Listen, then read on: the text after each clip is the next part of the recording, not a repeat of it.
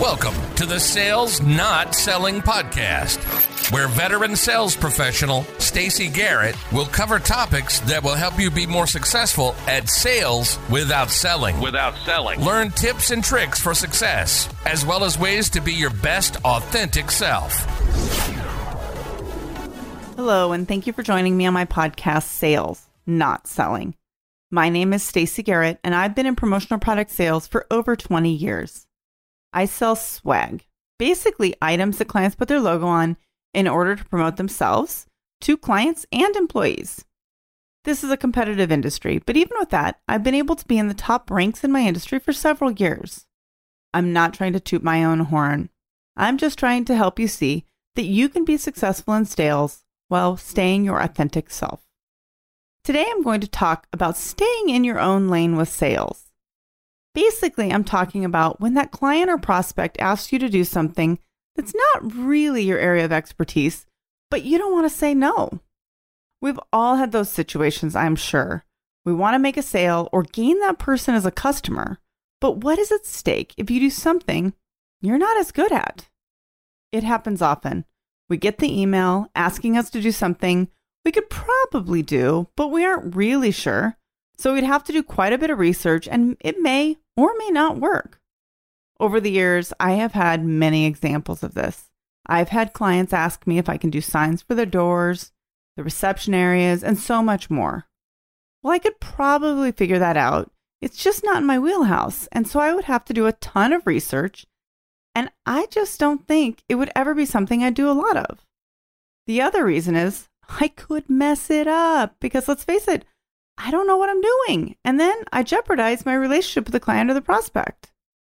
Instead, I refer them to someone I know that does the kind of work, or if I don't know someone, I offer to look on my LinkedIn connections and see if I can find someone that can be a resource for my client. I also offer to help with getting logos to whoever they hire and maybe being a second set of eyes to look at proofs or what have you. It helps me to feel better about saying no, and hopefully provides them with some help if needed. When I first started my business, I did a lot of business cards. While I'm not a printer, I had access to printers that only offered printing services through companies like mine. When I was smaller, those business cards made sense, kind of. But for sure, the reason I did it was because I didn't want to say no to something I could actually do. The problem was, I spent all this time doing business card layouts instead of being creative on projects that were a much better fit for me. At the beginning, I just wanted to get any business I could. I'm sure you can all relate to that. But it did take away from my core skill set. Several years ago, I gradually stopped doing business cards for clients. Yep, it did take me a lot of years to stop because, as I said, I like to help my clients. But I did keep one. It was my first client ever, and it's still my client today. And I just couldn't tell them that I couldn't do it for them anymore. There's something very special about my first client, and I just adore all the people that work there, so I do it to help them. I'm not doing the business cards because I'm desperate for sales, but instead for my strong desire to help. Have you ever purchased services from a company or a person that said that they could do it, but you could tell it wasn't really their specialty? In the promotional products world, we're seeing factories that have never done logoed hand sanitizer starting to do hand sanitizer. I'm super grateful, honestly, because it's hard to find hand sanitizer that clients can put their logos on right now. And it was a way for many of these factories to be considered essential, and they could keep their employees working and their factories open. The problem is, I have been disappointed with every single one of them.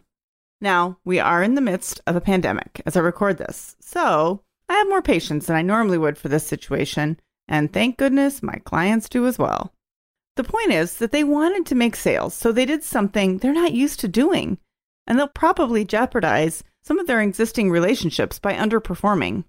Now, in all honesty, having their doors closed is a worse option more than likely, so it may still be the best option, but you get what I'm saying. We're seeing a lot of this right now. Companies are pivoting, which is great, but there's a learning curve to it. And so sometimes we need to have patience with them as they figure out this new way to survive. I think this is different than taking business just because you need the sale and then providing less than awesome service or products. I feel like there are exceptions to this, just like I mentioned with the pivoting because of the pandemic. I also think if you've been wanting to learn how to provide a certain product or service and having someone request it is the push you need to figure it out, then go for it. You may not make as much money on it and you may have some hiccups along the way, but it's all for the sake of getting better and being able to ultimately offer something new. The next time a client asks you to do something that in your gut you know is not really in your core strengths, consider saying no. You never know what will be around the corner that you can say yes to that's perfectly in your wheelhouse. For me, it's logoed products. And however the execution needs to be, whether it's in direct mail, kitting and packaging, or engagement at an event, when we actually have events after this crazy COVID world, of course. What do you think? Did you enjoy this episode of Sales Not Selling? I really appreciate you joining me.